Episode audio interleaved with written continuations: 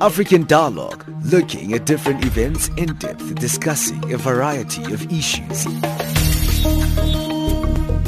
What we see here is a clear violation of one, the rights to privacy of Tiwonge and uh, Stephen. The position of Greenpeace is that it's been a disappointing meeting.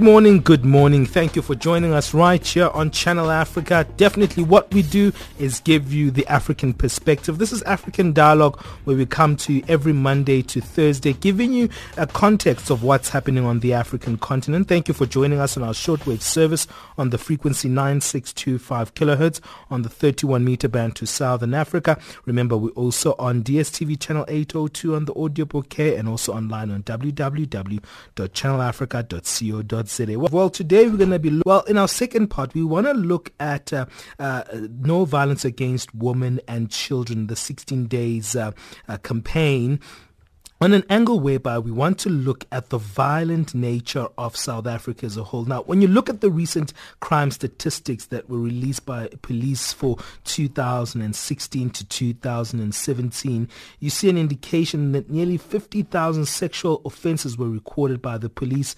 And you see that it's not really a drastic uh, uh, decrease from uh, the previous years. Crimes that fall under the category include rape, incest, statutory rape, and sexual grooming of children, amongst others.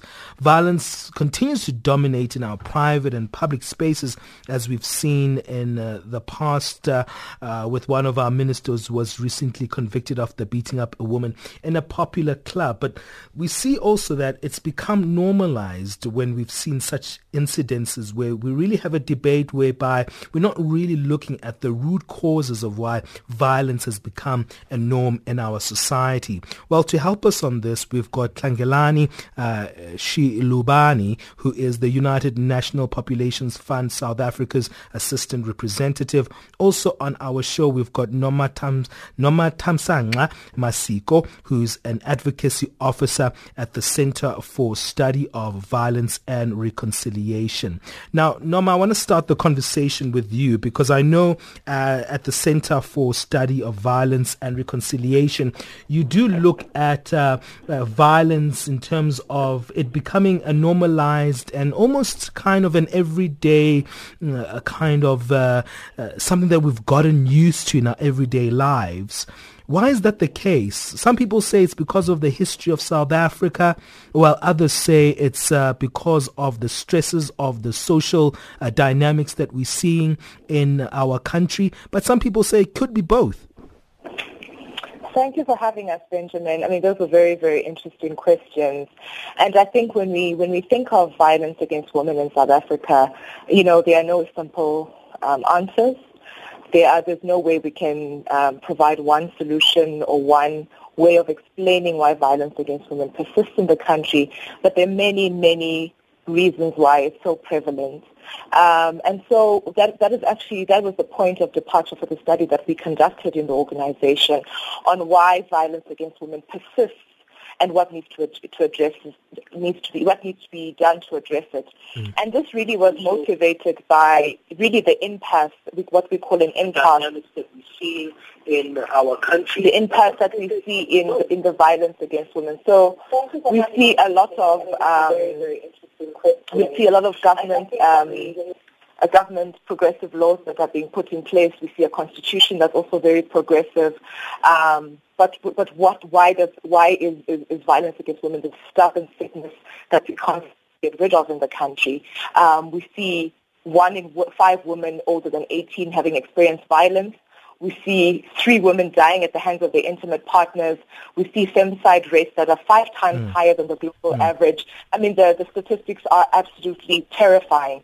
And really the answers lie not only in the structures and the systems, right, mm. that, perpetu- that perpetuate, that condone, that also facilitate violence against women, they also lie certainly in, in the history of our country. And that's really what we were trying to get to the heart of by looking at the circumstances, looking at the systems, and looking at the structures really that facilitate violence against women. Because we would argue that violence against women occurs far beyond just individual perpetrators, far beyond just interpersonal relationships, but also there are systems and, structure, and structures that are in place that condone that violence, that enable it to, to, to continue. Mm, let me come to you, Ntlangeni, in terms of giving, Tlangelani rather, in terms of getting your thoughts on uh, this particular issue that we're trying to get a grip on. And it's very interesting that Noma has highlighted the fact that there are almost structures and systems that exacerbate the culture of violence. Um, as the United National Populations Fund, I know that you work a lot with UN Women, and women issues are central to some of the functions of the UNF, uh, uh, the UN uh, PF in, in South Africa. Can you highlight just briefly from your perspective in terms of this? Uh, relationship between uh, violence and uh, the abuses that we see against women specifically, where we're seeing problems in this regard and where the root causes are. Okay, thank you for that. From my side, um, I can indicate that according to the data that was done by the South African government, the demographic health survey that was done in 2016, we've seen the results from that survey indicating that at least 21% of women aged 18 plus in South Africa have experienced violence by a partner. It is quite concerning, and my colleague has already alluded to some of the various statistics that are facing us on this issue. But I think the departure point in response to your question of is the culture of violence increasing GBV in the country? One can say, yes, the issue is complex. It's not because of a single factor, but because of multiple factors which emanate from both structural and individual levels. But to simplify my response to you, I will highlight uh, two key things that mm. I think are in response to your question. One being that it is the tolerance of violence that we are experiencing in society that further increases uh, gender-based violence because mm. people, as they experience the violence on a day-to-day basis, it becomes seen as normal and then becomes desensitized to it. Mm. And that also follow from the community level to the home level. The second thing that I want to speak to is that due to the work that is taking place, and my colleague has already alluded to the fact that South Africa is fortunate because we have the legal system put in place to address this issue. Mm, mm. However, the problem still persists. One thing that we are seeing is that as we implement programs that attempt to sensitize women and girls about this issue, we find increased reporting about their experience of these issues. But that is still below the standard because most of the women that find themselves as victims of gender-based violence are not even getting to facilities due to other factors that we are going to get into it. But those are the two core things. The tolerance of violence, which helps increase the problem, and the fact that we are also getting reporting, even though there is inadequate reporting due to the fact that people don't see the or have the trust in the systems that are set up to address the issue. Let me come to our other guest who's just joining us on the line, Matokgo Makutoane, who is uh, from Soul City Institute for Social Justice. She's the advocacy manager there. Matokgo, thank you for also joining us. Uh, we hear varying views that come from Tlangelani and Nomathamsanqa, who's joining us also on the line in terms of the fact that we seem to have been desensitized and normalized ourselves uh, to the violence, especially when you look at at the context of South Africa? Uh, good morning. Hi. Um, yeah, I mean, my my my, my colleagues in, in your studio have, uh, have have said a, a, lot of things that are actually that that is the reality when it comes to violence against uh, against women and, and children in, in, in, in this country. Uh, but uh, until we have uh, a, a, a, political will, we need to have champions in parliament who will take the, the struggle mm. of, of gender-based violence forward. And until we have a political will and a national strategic plan that actually speaks to the programs that we have, sure. then we, we, we just scratching the surface because a, a, a strategic plan will, will actually tell us where we're going wrong. We have evidence-based research of what can be the intervention strategies that can be done primarily, secondarily, and, and multi-sectoral, you know, interdepartmental but if we do not take violence against women and gender-based violence as general as a crisis, then we are, we are just scratching the surface. Well, I'm going to take a quick break. I'll come back to you, Matokgo, because I think you highlight very much important things in terms of the response mechanisms that we utilize. I think uh, most of the time, the 16 days of activism against uh, uh, violence and uh, uh, that's perpetrated towards children and women is uh, something that's now seen as a very minimal effort. And we've heard this from various circles of South African society. but we're going to come back after the break and continue with you three ladies uh, to really expand on uh, this big problem. Channel Africa has good news for you. We have extended our reach. If you have an iPad or iPhone, download the Channel Africa iOS app at itunes.apple.com. If you have a cell phone, then get our Android app at Google Store. Get the latest news from Africa. Get the Channel Africa app. Channel Africa, bringing you the African perspective.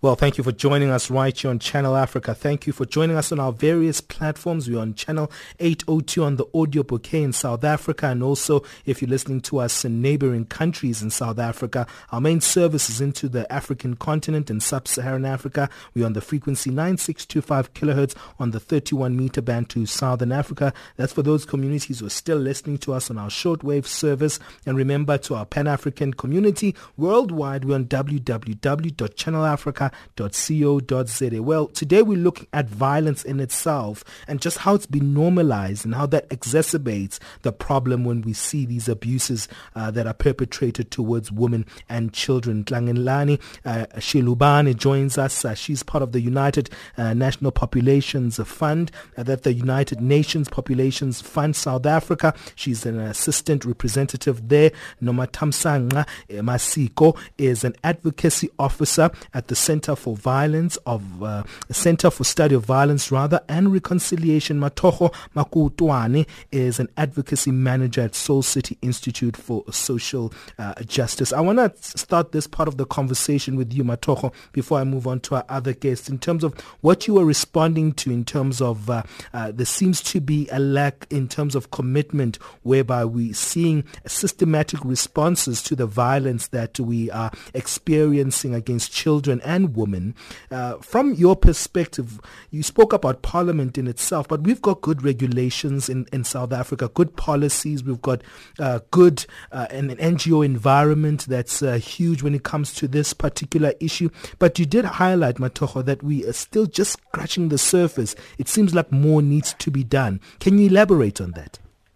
Uh, yeah, more needs still needs to be done. We have uh, the, the best constitution in the world, as, as, as they tell us, uh, but that really just does not uh, uh, uh translate to, to that on the ground for, for women.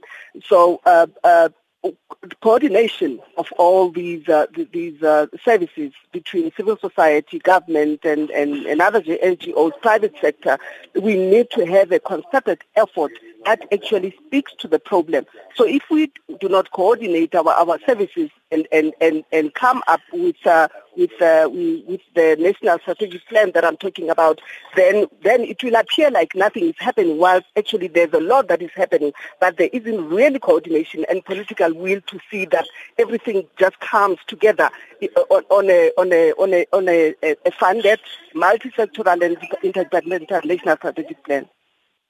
Well, let me take that to you, Noma, in terms of your thoughts around that, because when you speak of violence, you're not just speaking about something that's very separate from social conditions. Uh, I mean, when you look at uh, some of the work you've done as well at the Center for Study of Violence and Reconciliation as an organization, you've looked at uh, various uh, trends that we're seeing in, in, in a country such as South Africa. You look at it from a historical point of view. So a lot of things have to be done to change that culture of violence from that uh, backdrop.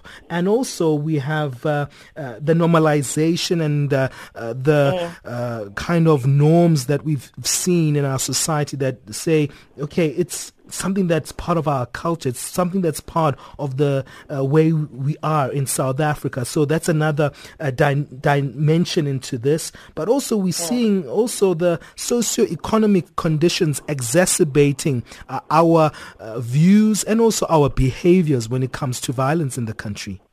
Mm. I just want to pick up the, the, conversation from my colleague when she spoke about the tolerance of violence. And I think that is just crucial um, as, as people who are currently, you know, looking at systems and structures beyond just individual level, right? So I think it's important to, to, to look at the fact that, you know, violence against women in this country is, is endemic and it's just it's everywhere. You see it at every level. You see it in parliament where our female politicians sure. are body shamed, for mm, example. Mm. And you see it at your local shebeen, mm. you, you know, where a woman will be catcalled, etc. And I think for us, when we think of just the pervasiveness of violence against women, is to, to really look at the social costs to perpetrators who, who, who perpetuate violence against women and really the opportunity costs um, to breaking the silence for women.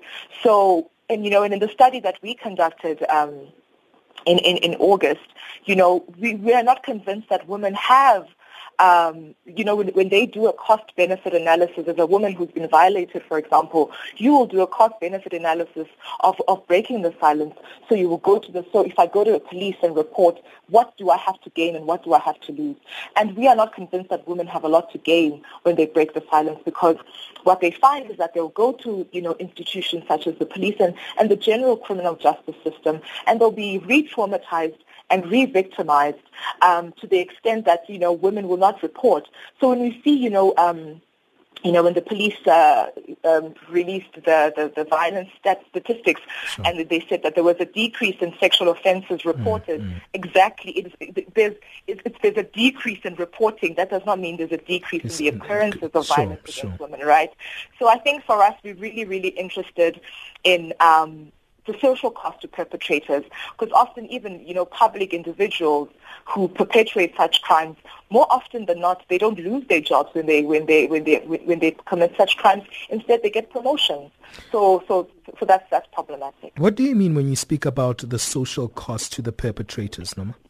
So, so for example, you're a man, you commit a certain crime. There needs to be a cost to, because you have committed a crime you, you not only have you violated a person, you've sure. actually committed a crime according to the law. So they need to be cost in terms of, you know, being brought to the book in terms sure. in terms of legislation. But I feel, but also beyond that, there needs to be a social cost in the sense that if you're a public figure, you certainly need to lose your job. Um. I hmm. think that that is non-negotiable. And I think generally within our communities and societies, again, looking at our, our just our social, our, our systems and our, our, our cultures. Mm. You know, if a husband has committed such a crime in, in, in, in, in, in to her wife, uh, to his wife, mm. then, you know, families need to come together. There needs to be a cost. I know, for example, in the Xhosa culture, historically, you know, if a man had, had committed such a crime, there'd, there'd, there'd be fines mm. that a man has to pay. You'd have to pay a certain amount of cows to the, to, to the girl's family as a mm. form of, of reparation, as a form of cleansing, mm. and as a form of apologizing for that act, because that sort of act, no culture, um, at least in its purest form um, and co- condones that kind of behavior. But of course, we're seeing in, in today's world that you know such such um, acts are actually covered up by our families, and our families, of course, are places where we're supposed to find safety and refuge and protection. But when we look at you know our family structures, our community structures, instead they perpetuate and facilitate and excuse violence against women. Let me come to you, Tlangelani. I think uh, both Noma and Matokgo are highlighting uh, very much interesting dynamics in terms of uh, the, the, response systems that are still in shortage. Uh, and you heard there from Noma speaking about from a social context and also from a, a justice and, and, policing perspective. What would you bring into this part of the conversation in terms of uh, just the systems in place on how we're responding uh, to the violence that we see? Okay. I think from my side, I will add three key aspects. The first one being our increased investment in prevention programs that are comprehensive. Really, if we are to address the social and cultural aspects that are increasing this violence against women, we need to make sure that we are targeting individuals, we are targeting families, and we are reaching our communities with these preventive messages. Because the best way to address violence is to even prevent it before it starts.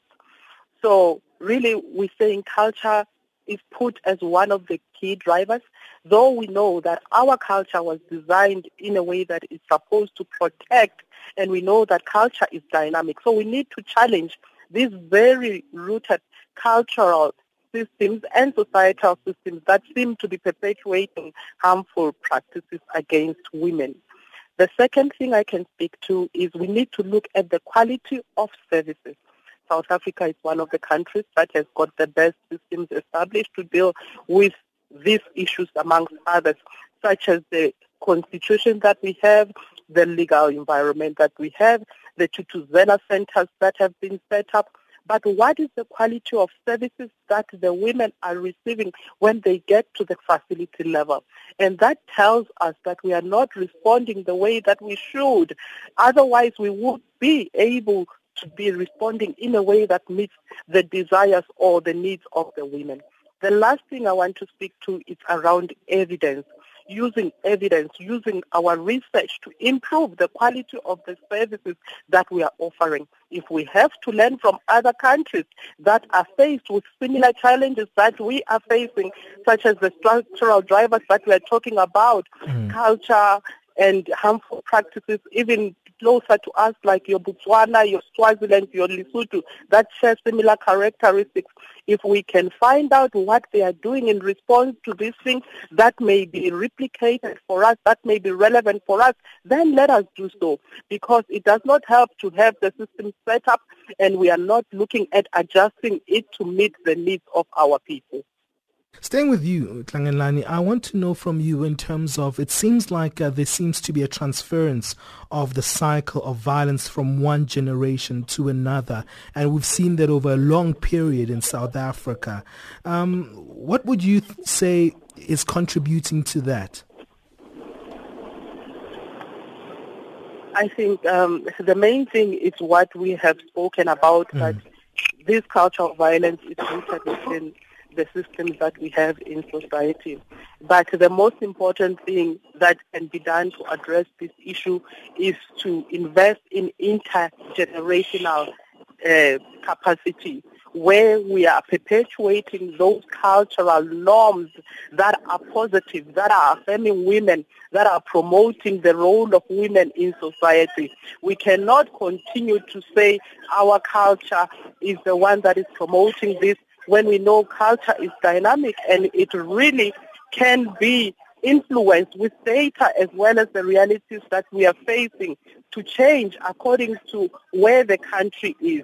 This culture that we are experiencing on living under on a day-to-day basis is under, if we are living in South Africa, the rule and constitution of our country. Therefore, we should be able to address this educationally so that we can be able to reach the women that we need to reach and society as la- at large. This cannot be just a women-targeted program only, but we need to bring in the main, the male involvement side of it so that we are addressing society as a whole. Don't just focus on the girl child in terms of the intervention because mm. he's still going to live in the society together with the boy child, same class, let's target them all, including the families, so that we can move at the same pace.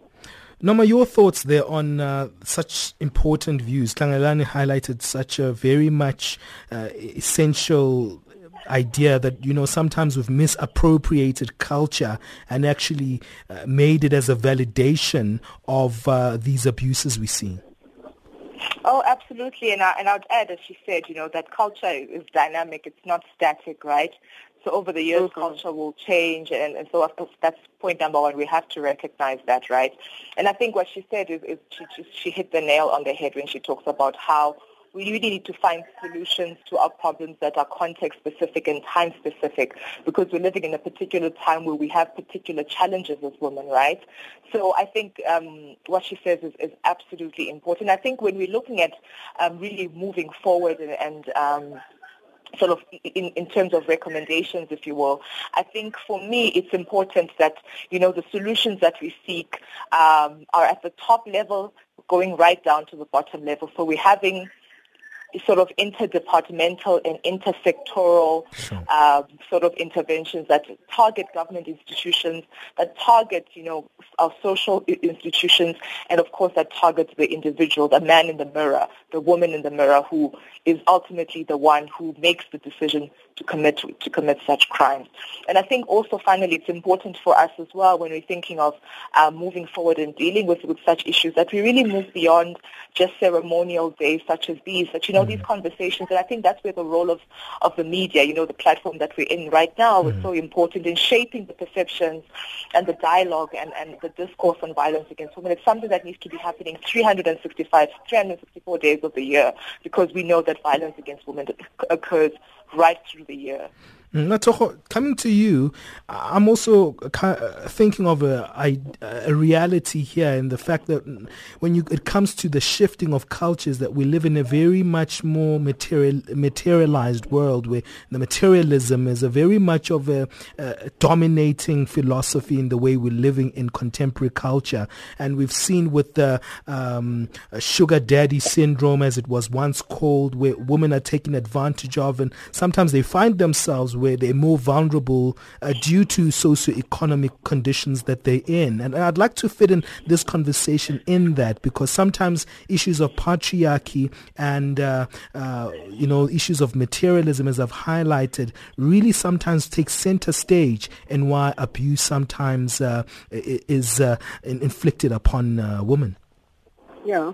Well, you, you, know, when it comes to issues of, of, of, of patriarchy, materialism, and intergenerational sex, it, uh, it, it, it's actually very disturbing most times when you listen to discussions that actually blame the, the, the women for, for, for being the victims in this sure. case.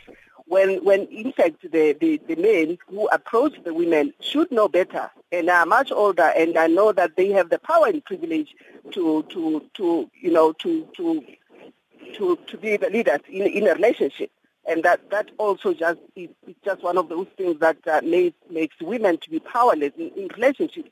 If they do not know what their rights are in relationships and they, they don't know, uh, uh, you know, they haven't been, been, been uh, made aware of uh, their rights and issues of gender equality, non-discrimination and all those issues. So it's important that, uh, that women know what they are worth and they know when uh, uh, when a situation is not uh, the one that they should get themselves into. Mm. But you know, when we talk about that, I also want to bring in the role of the Department of Women, which I, I think most women in this country do not actually know what the role is, and whose responsibility it is for women to know what role they play. In, and so that women, even when they have situations in their communities, they, they, they come around and mm. they build movements where they can you know, support themselves and and uh, and and get people to, come and address them to talk about issues of women's rights and all that and all that. But if if they do not see commitment from from from government, then it becomes quite uh, mm. quite uh, yeah self-defeating uh, type of problem. Well, I'm going to take one more break uh, before we wrap it up. I know we have to let go of Tlangelani uh, Shilubane. Thank you for joining us. Uh, she's the assistant representative from the United Nations Populations Fund in South Africa. I know she has to go back to one of her strategic planning meetings, so I'll let you go, Tlangelani. Thank you for giving us your contribution. I'll stay with you, Norman Matokgo Matokgo as we wrap up the conversation after this. Thank you so much. This is Channel Africa, South Africa's official international public radio station on shortwave, internet and satellite. From an African perspective, Guess what? You can now listen to Channel Africa using Silozi, Chinyanja, Kiswahili, Portuguese, French, and English, giving you an African perspective. Hi, my name is Tandalo Nyenzovo, and you are listening to Channel Africa. We love Channel Africa from an African perspective. Channel Africa, bringing you the African perspective.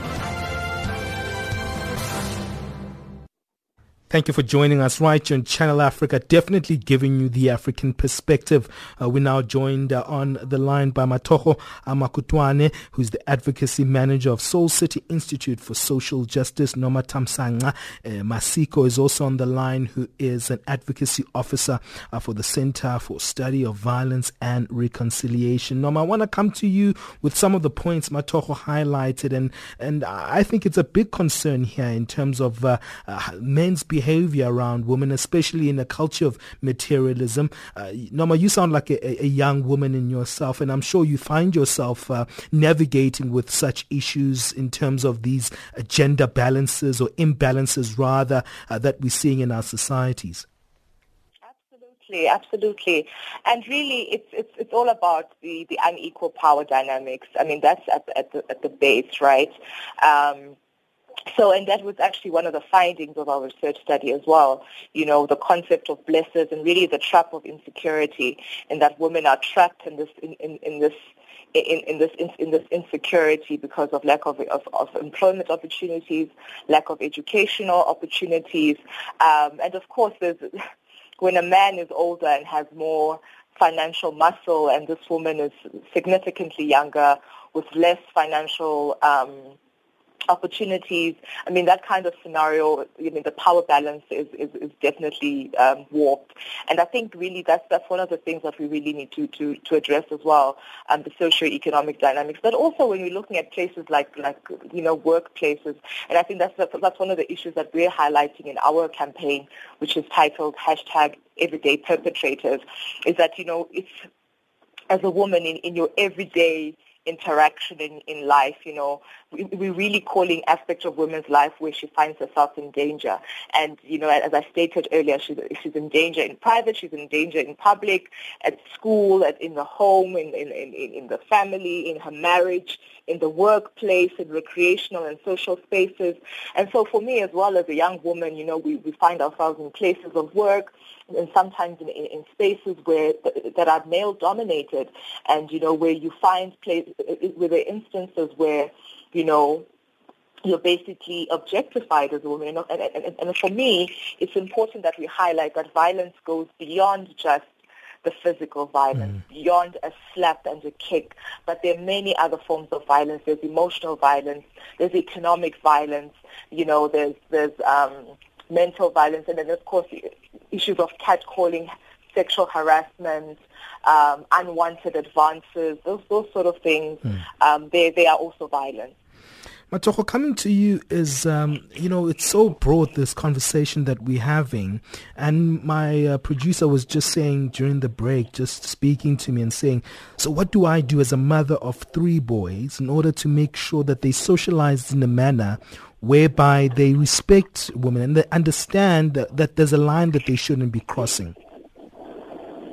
Yeah, um, um, there's a, a, Nobel laureate and economist, James Heckman, has made a very strong case uh, for investing in children's lives. And it, uh, the, his interventions have, have shown that uh, you will need to support the cognitive and social, uh, social emotional development of, of, of, children, and so up, up to the three up to three years of age. So it's very important that whatever interventions that we come up with, it's mm. crucial that we realize that we need to start them early. We, our, I mean, I mean, our, our kids are exposed to so much violence at mm. home, mm. in school, and uh, so it, uh, parenting it, it becomes quite crucial when it comes to things like this.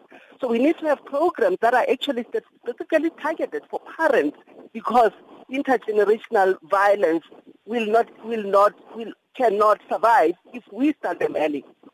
Mm. And staying with you, Matokgo, as a whole, as a society, there, there, there, seems to be also we need to shift from our uh, understanding of what violence is. And I think Noma was highlighting that very much mm. eloquently there in terms mm. of the fact that it's not just, it doesn't start from a physical space. It actually starts uh, uh, from even the, the nuances of how I speak to a woman or how I look yeah. at a woman or how Absolutely. even my perceptions Absolutely. of women. Mm. Yeah, yeah, I, I, mean, when, when she spoke, it reminded me of the, you know, the Safe Taxis campaign that we ran around March, April. We actually had a, a, a hidden camera video for the for the campaign, and and we just wanted to show the level of violence that women go through when they're just walking in the street. You know, just you know, mm. catcalling. And if you look at our, our the Soul City Facebook page, the comments that you get mm. on on that post, uh, you, you, know, you get like 99% of men saying, I mean, I mean, are you crazy? This is not harassment. And, you know, you know, women mm. enjoy it and, and mm. all that. So, you know, there's that culture of men thinking women are there just for them to, to, to admire and, and, and to say whatever they want to, to a woman. So it, these are just social norms that need to be, to be, to be gotten rid of. Noma, let's wrap it up with you and get your final view in terms of women in their own rights. Do they have a responsibility as well in this regard? Definitely, it's a yes that answer that, that question. But I'm asking you to affirm yourself in your own womanhood, but not to be taken advantage of. It must be a big challenging. I know that sometimes we just say women must just assert themselves. There's these kind of uh, uh, systems they can utilize to prevent themselves from being in danger. But sometimes that's also a form of victimizing women, saying it's actually your responsibility here. Mm. Oh, absolutely. Um, so I would say, I mean, and I think when we're looking at women, I mean, and them asserting themselves, um, and, and, and, and possibly reporting and, and naming and shaming. Those are all things that they need to certainly do. But I think another angle that I really want to bring to the table is the internalized patriarchy and internalized sexism that you find even among women. Mm. Um, you know, where women will be shaming each other and saying, you know, oh, that dress is too short. Oh, look how she's presenting herself. Who does she think she is? Mm-hmm. You know, and I think that that is important. That an important. I think it's important that, uh, firstly, that we, we, we present a united front as women. That um, you know we among ourselves first before we can even demand that from men. Um, I think it's important that we recognize a woman's body is her own and she owns it. It belongs to her and to her alone and does not belong to her boyfriend. She has the right yeah. to give him permission, access to her to her body. It does not belong to her husband. She gives him permission at, uh, to access her body. So a woman's body is her own. And, and I think that's the message we need to drive home both among women and then certainly to men as well.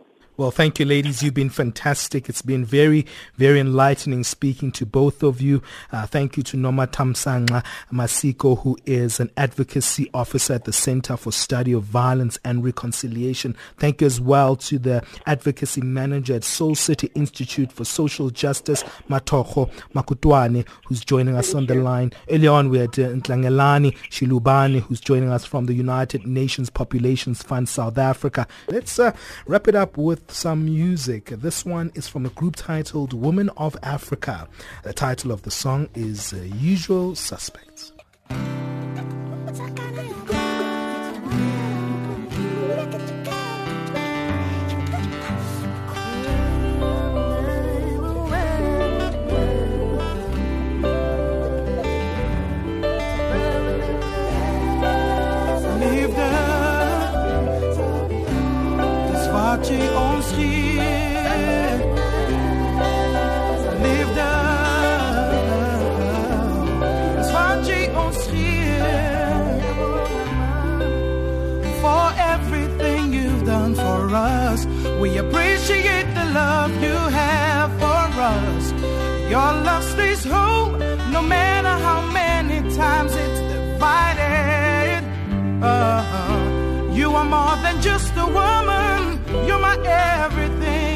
All we are, we owe it to you. Can we call you Eve?